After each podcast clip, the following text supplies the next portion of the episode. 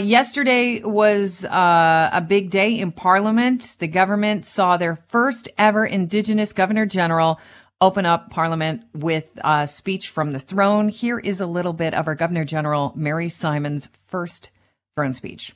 I'd like to acknowledge that we are gathered on the unceded territory of the Algonquin Anishinaabe people. This land acknowledgement is not a symbolic declaration, it is our true history. In each of your own writings, I encourage you to seek out the truth and to learn about the, li- of, about the lived realities in First Nations, Inuit, and Metis communities.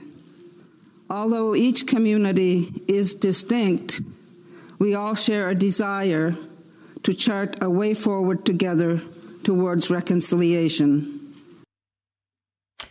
That is Mary Simon, the Governor General of Canada, in her first ever throne speech uh, with a land acknowledgement off the top, which I think is, is very fitting, especially uh, with what Canada has been going through uh, this past year. It's been a dismal one. And also, uh, with the promises that the Trudeau government has made.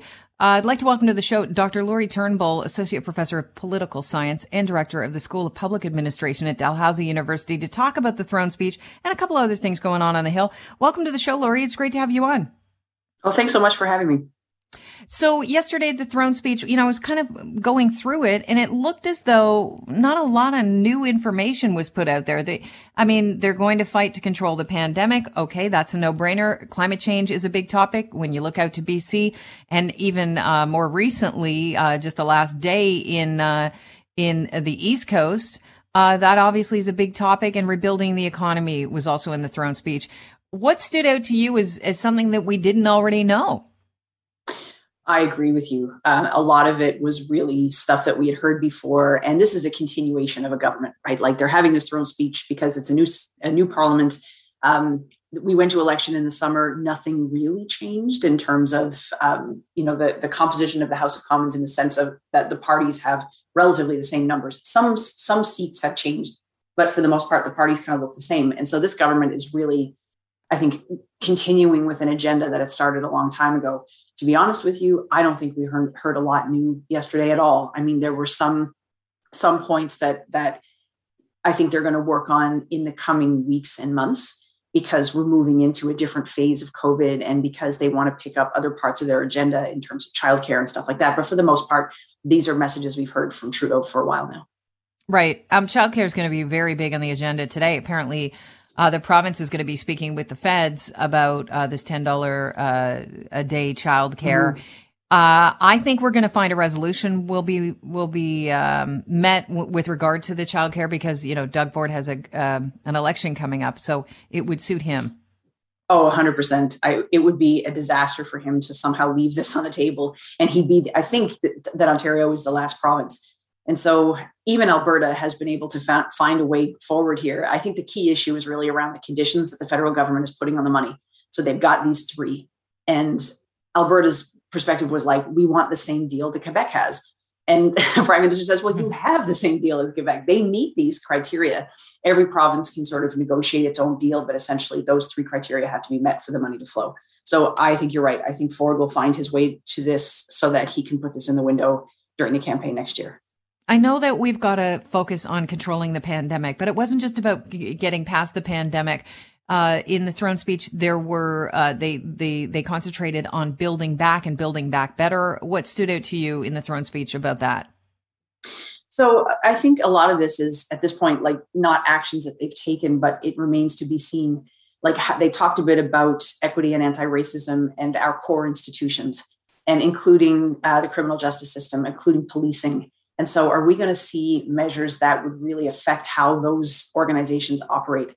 And at the same time, um, you know, this kind of shifting gears a bit, but the prime minister did make some changes to his cabinet after the after the election, as we've seen. And Anita Anand is now the defense minister, and that's going to be a serious shift in terms of how um, investigations operate in that organization. And so, potentially, we are on the cusp of some meaningful change here which I mean, as we know, like change is hard in organizations and it doesn't happen overnight. And there's a whole value system that has to shift. But I think you know, potentially we could see some some interesting things happening here.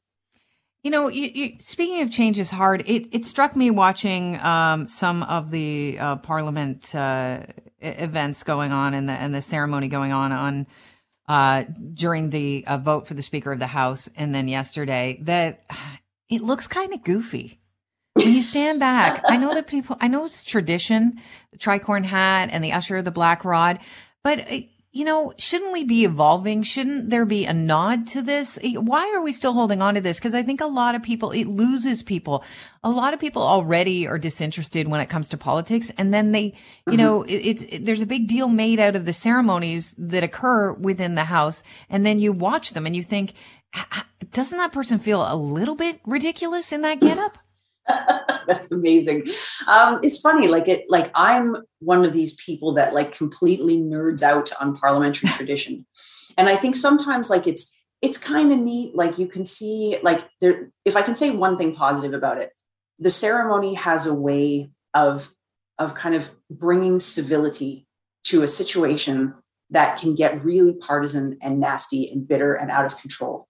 There's something about those procedures that sort of keep everything orderly, at least for a time, and can hopefully remind parliamentarians listen, you're here for a greater purpose. It's not just you, it's not just the parties, it's not just who wins. There is an institution, there's a set of rules that we use to try to govern ourselves with civility. I think that's important. Now, the flip side of it is, of course, you're right, right? Like you're looking at these guys and what is the black rod? Like, what is this? And it's just mm-hmm. weird, right? And and when you see like yesterday, because um, the Senate is moved because it's being renovated, like all of Parliament Hill is being renovated. Now the Black Rod actually has to knock on the door in the Senate and then get in a car and drive to the House, knock on that door, drive back. All the while, the Governor General waiting, and so it's it's strange in some ways that we sort of keep these traditions so alive to the point that it, it's almost nonsensical. But the only thing I can come back to is is yeah, like these these are the rules that we all agree to, and at some point we can come back to a sort of neutral, civil we go through these procedures no matter what. But I mean, it, it, doesn't carry over to the, you know, the as you say, the way um, uh, politicians act within those chambers on a daily basis, sort of like reenact. You know, when you go to the, see those reenactments, the people that get really into it, and those old, uh, you know, reenactment of the Civil War, and then on the way home, you know that they are like in their little britches driving through the McDonald's drive-through. Mm-hmm. It's true. It's a really good question. You know, like because I think to go back to something you said earlier, like it can turn people off. Mm-hmm. And I think sometimes it like the, the number of people who really understand, you know, the nuts and bolts and mechanics of all these processes, right? Like, and really know them well enough to know if something was to go wrong, kind of thing. That's a very small number of people, and it gets smaller every year. And so sometimes I find, and I, and this really, like, I try never to make this make this feeling happen in my classes, and I hope I don't. But like, sometimes it makes the conversation about Parliament feel very exclusive and like you can't weigh in on the conversation if you don't know all these little nuts and bolts about who's supposed to walk where and what the process is. And i think that's awful right? Like that is a terrible result. And sometimes even you see it on twitter when the people who really know stuff about parliament start to correct the people who don't and like no it's not a session it's this. And i'm like mm, no oh, stop it right? Like don't yeah. don't make people feel stupid because they're trying to get engaged. It's not worth it. Like it's okay to make mistakes about process. It's cool. No yeah, you know no, no one's gonna no one's gonna die over that and I don't think I missed the class in, in grade school where they teach you about what's going on because they just don't. So how are you supposed to know unless you really nerd out, as you say, and you investigate for yourself?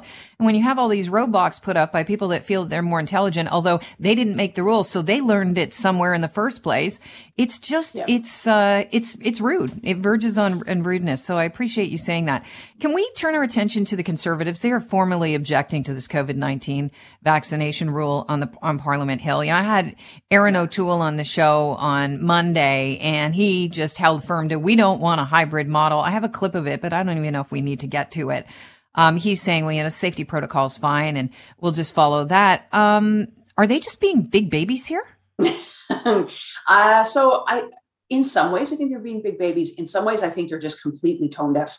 Like if we're in, you know, we've got a few weeks on Parliament Hill right now to get through some pretty key pieces of legislation. And if the conservatives really want to drill down on whether or not the Board of Internal Economy was the right operation, the right body to make this decision, I just feel like, you know what? No one cares anymore. like the issue is get your vaccine, get your double vaccine, or have an exemption and move on. And like, or you know, stay at home come, and and pro, and well, participate in a hybrid model. But they've got their feet dug in about that. Yeah, and I just like, who are you trying to impress with this, right? Like, I just find if everybody else is talking about the key issues and they're going on about procedure, and I, I just don't think they're going to generate any any kind of support around that. Like, I, I don't know why they're doing it. I don't know why this makes strategic sense to them. Have a great day, Lori. Thank you so much. You too. You too. Take care. Cheers. Dr. Lori Turnbull is Associate Professor of Political Science and the Director of the School of Public Administration at Dalhousie University.